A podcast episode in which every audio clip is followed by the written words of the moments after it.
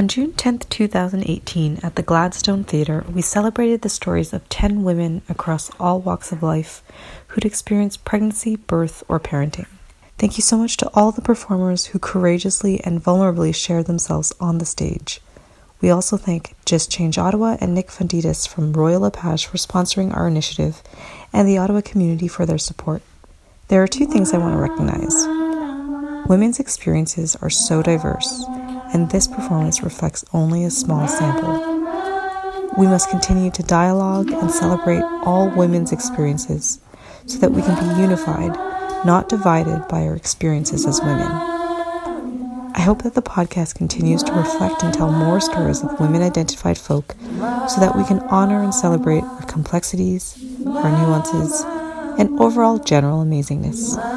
Enjoy the Birth Talks Presents Uncut.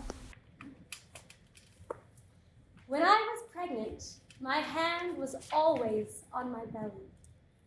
I was so sick. I couldn't believe it. It was finally happening. I waddled like a duck. I was forced into my body. I felt energized and I ate plain yogurt obsessively.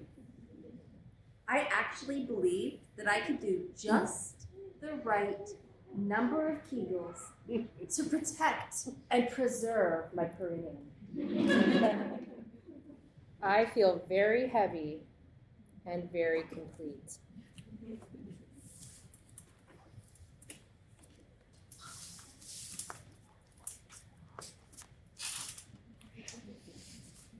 When I told some people in my life that I was pregnant, they said, Congratulations. How did that happen? so I told them, It was an accident. My wife and I forgot to use protection one day.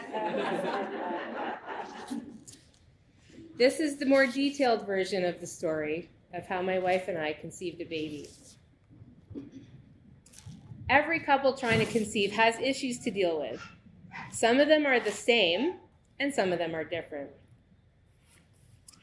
Number one, finding a partner who also wants to have a baby. I came home one night and I said to my friend Emily, I think I just met the woman I'm going to marry. But I had to figure out if she wanted kids. I was so nervous to ask because I knew if the answer was no, that my intuition was wrong and I would have to move on. But I was already falling in love and I didn't want to do that. It took me about a month to get the question out. And it looked something like this So, do you want uh, some salt for your eggs? what about kids? Do you want kids? I mean, not right now. But, you know, yeah? Cool.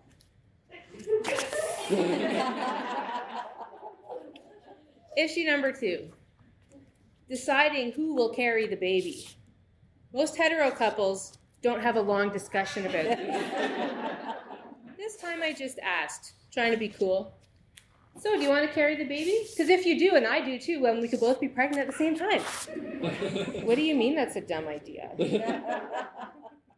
it would be a shared experience. We could go through it together and, you know, like be pregnant at the same time. I know there would be a lot of hormones and mm-hmm. nobody could lift anything in, in the last few months. I think that's fine.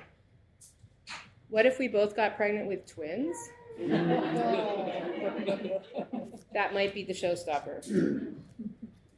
It turns out my wife didn't want to have a baby. She wanted to acquire a baby. and I wanted to have a baby. So it was an easy decision. Issue number three checking how fertile you are.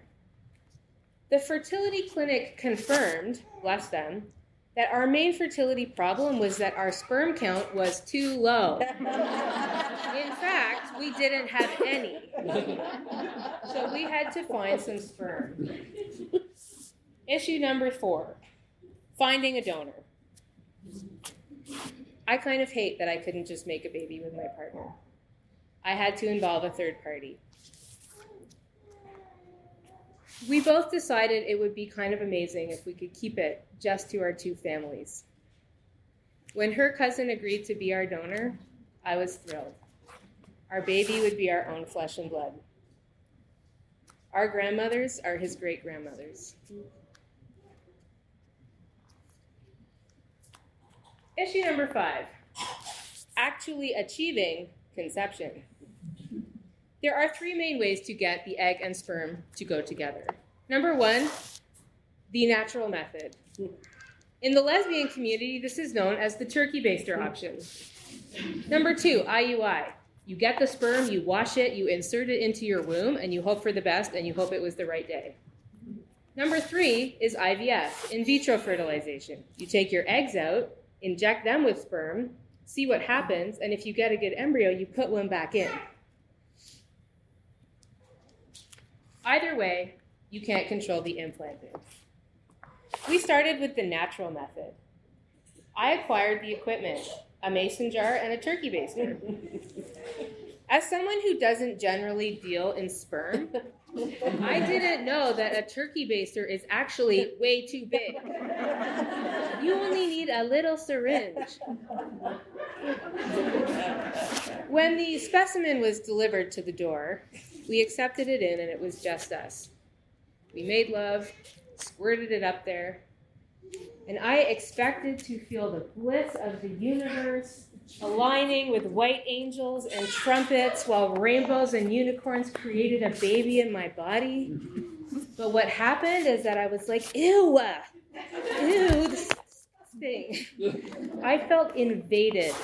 A little marching army of sperm going up my tubes, and I was out of control. It was all I could do not to go to the shower. Needless to say, I was actually a little surprised when it didn't work.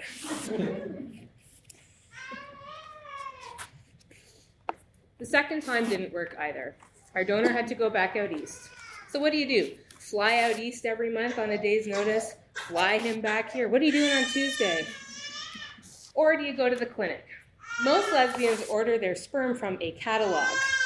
You can pick what you want, it's been harvested, it's been washed, it's been um, ready for postage. You can use it tomorrow. For a known donor, there's only one clinic in all of Ontario that will deal with a known donor. So we had to send him to Toronto for 10 days. They take that stuff, they test it, they wash it, they prepare it, and then, oh, by the way, they quarantine it for six months. Oh. So we went hiking. the first time I went down for the IUI, I was so emotional. It took seven hours to get to the clinic. You arrive, you sit down, they take your blood, they look at your uterus and your ovaries, they tell you whether you can come in to get pregnant or go home and come back tomorrow. They called me in. I tried to relax. Relax. How many people here feel relaxed in stirrups. and I don't mean the kind on the horse, I mean the kind with the giant spotlight in between. they showed me the vial of sperm, and I felt very reassured to see my donor number on it in a sharpie.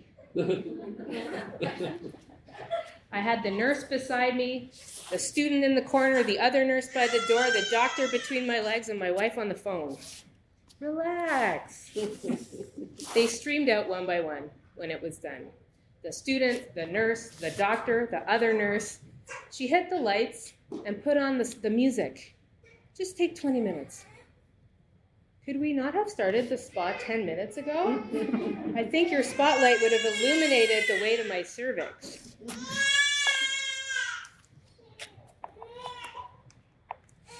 The two week wait began. At the end of the two weeks, I had a good feeling. But when I actually got the vertical line on the test, I was thrilled. We tried to contain the news. You're not supposed to tell people for three months, but everyone knows you went to Toronto to try to get pregnant. So within 24 hours, our entire family, friends, contacts, and everyone else supporting us was aware we had a positive pregnancy test.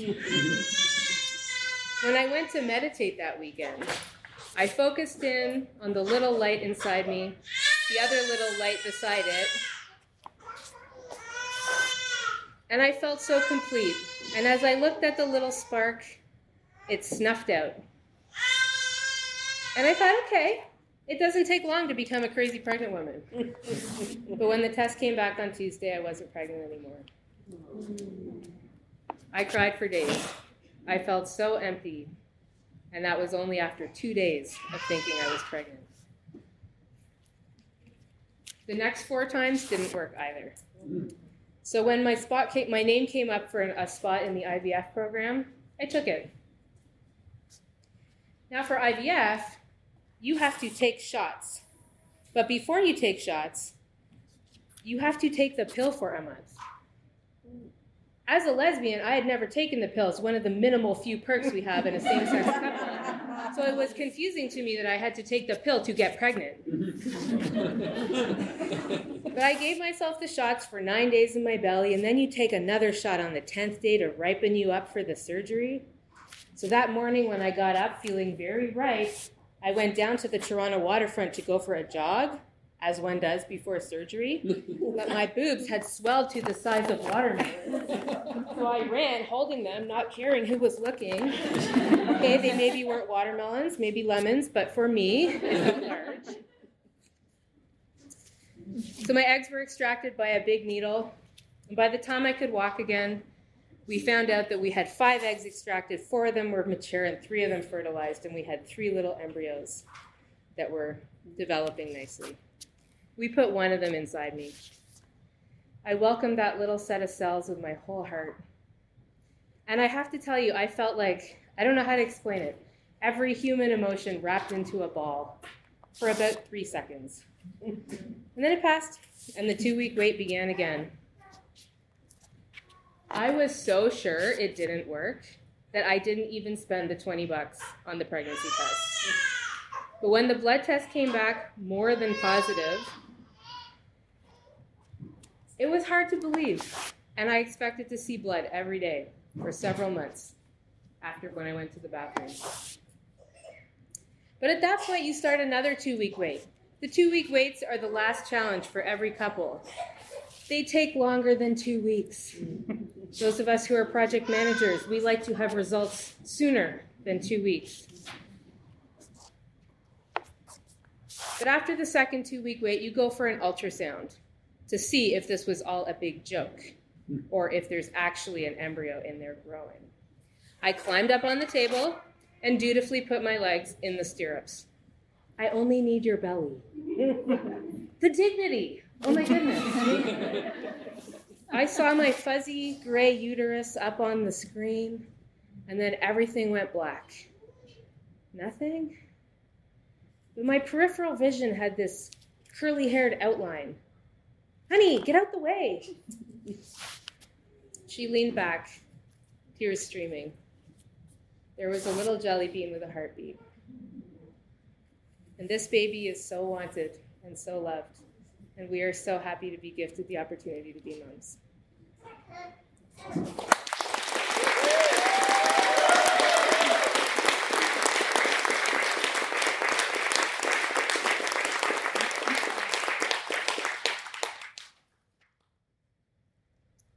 I was 36 years old when I got pregnant with my first child. At the time, I was living and working in the Congo Basin in Central Africa, where my partner is from. When I went for my first ultrasound during a visit home to Ottawa, when I was about six weeks pregnant, I knew then and there with certainty that I was going to have a girl. I even turned to my mom and my friend who were with me in the car on the way home from the clinic, and I said out of the blue, It's going to be a girl, and her name is Kaya. Now, I didn't know it at the time, but the name Kaya actually means earth goddess or Mother Earth in Greek mythology, which is very fitting for me because I love nature. Also, in some Aboriginal languages, the name Kaya means wise child, which is also very fitting because my partner's name is Wise. I had a great obstetrician in Cameroon, Dr. Mbudu. Although, unfortunately, his great reputation combined with the Cameroonian health system meant that I usually had to wait up to seven hours every time I had a checkup. Wise and I would spend those hours every month sitting in these like uncomfortable chairs and sweating profusely surrounded by blank walls and dozens of other pregnant women. I'd always show up with a very long list of questions written out in the back of my trusty book imported from Canada. What to expect when you're expecting. Now, in the early days, Dr. Mbudu would always smile encouragingly when I brought out my list of questions, but over the months, it turned into more of a bit of a grimace. You see, asking detailed questions of medical personnel and referring to pregnancy books is not really normal practice in Cameroon. We came back to Ottawa when I was about seven months pregnant, with two bags each and zero baby related stuff. But within a few weeks, our home was filled with mountains of stuff baby clothes, baby toys, baby gear, blankets, diapers, slings, carriers, strollers, a lot of things I had no idea what they were. we felt the love and the support of our community very quickly. We were so lucky. Soon, our lives were also filled up with appointments. First, my family doctor, then an obstetrician, then a tropical medicine specialist. It seemed like the pregnancy that had been so low key in Cameroon had all of a sudden become potentially high risk, simply because I had decided to spend most of my pregnancy in a developing country. But after a lot of tests and scans confirmed that all was well, things relaxed, and I was able to move forward with my vision of being supported by midwives. Now, at the time, there was a new birth center slated to open in Ottawa right around the time of my due date.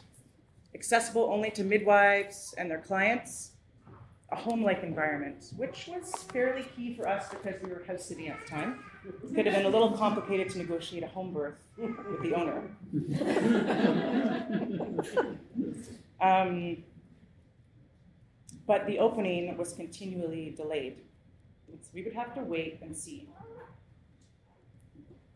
So, when Wise and I were approached by the Ontario Association of Midwives to see if we'd be interested in doing a photo shoot in the birth center, we quickly agreed, knowing it was our only way to get in and see the space.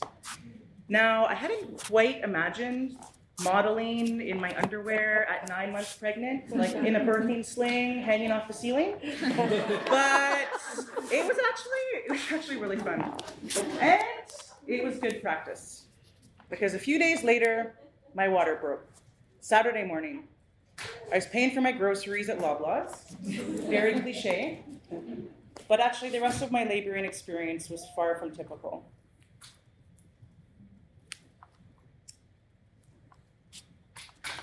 Off we went to the midwives. Who confirmed, thank you, that indeed my water had broken, and I was three centimeters dilated. Wise and I went home that night feeling excited and nervous and pretty sure that things were going to get going that night. But we woke up on Sunday morning to the same situation trickling amniotic fluid, but no contractions. So back we went to the midwives, blood pressure check, monitoring of the baby's heartbeat, a physical exam. All was well. Baby was good, just very cozy, so more waiting. The next few days were a blur of appointments and decisions and a lot of attempts to get the labor going. So I started off with the typical things, eating a lot of spicy food and going for long, long walks. Then I started to experiment. Homeopathy, rubbing very large amounts of castor oil on my belly, eating entire pineapples in one sitting, enjoying dark chocolate and hot pepper gelato from Stella Luna. Mm, that stuff is delicious. And let's not forget the stretch and sweeps. Oh, the stretch and sweeps. Yeah, some of you know what I'm talking about. When none of those things seemed to be working, I decided to look for some new ideas. Oh, so some women in the Middle East eat dates to get the contractions going? off I would go to get a few buckets of dates. okay, so in the Caribbean, some women eat okra. Hmm, interesting.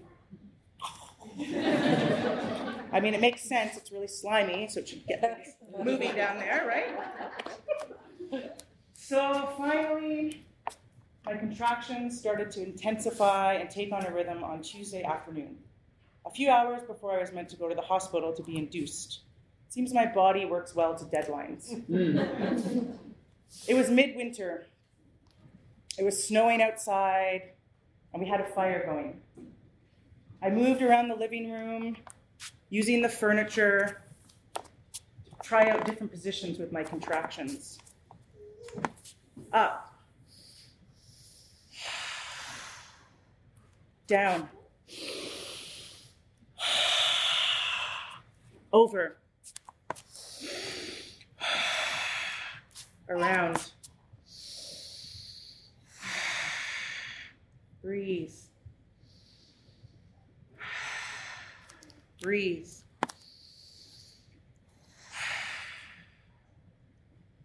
The day turned to night, and the rhythm continued. At one point, I got really annoyed with Wise because he kept going off to write lyrics to a new song. so he is a musician, but I was like, seriously? Can you just stop being an artist while I'm like having our baby? but little did I know, he was actually writing a song for our daughter in real time about her birth. What an amazing gift. The midwives came over at around 7 a.m. They did a physical exam and they told me that I was three centimeters dilated. What? I really couldn't believe it. After all of the hard work that my body had been doing for five days, and I was still only three centimeters dilated. More waiting. Finally, around noon, the midwives gave us the go ahead to move to the birth center if we wanted to. I decided I wanted to labor, continue laboring in the water because I'd heard from someone it could help to ease the pain of contractions. And a birthing tub seemed a lot more enticing to me than the dirty old bathtub upstairs. So off we went. Now, ironically, after five days of trying everything to get my labor going, I went through my transition in my parents' car on the 20 minute drive to the birth center. I was in the back seat, kneeling on the floor, facing the rear, desperately, desperately trying to practice the breathing techniques I had been I had learned. Bhramari's breath. Om.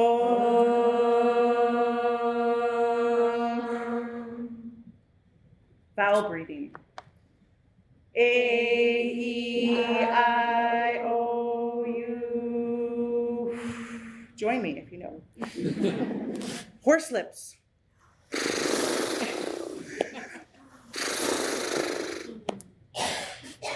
We got to the birth center. I got straight into the tub.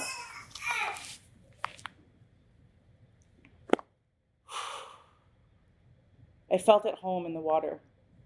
It was the only place I wanted to be.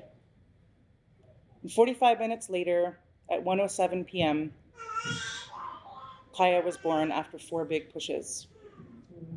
I looked down into the water at her, looking at me, and I just thought, wow, this perfect tiny little human being. I scooped her up and brought her in my arms, the first baby born at the Ottawa Birth Center. After all of the waiting, our little wise child had arrived.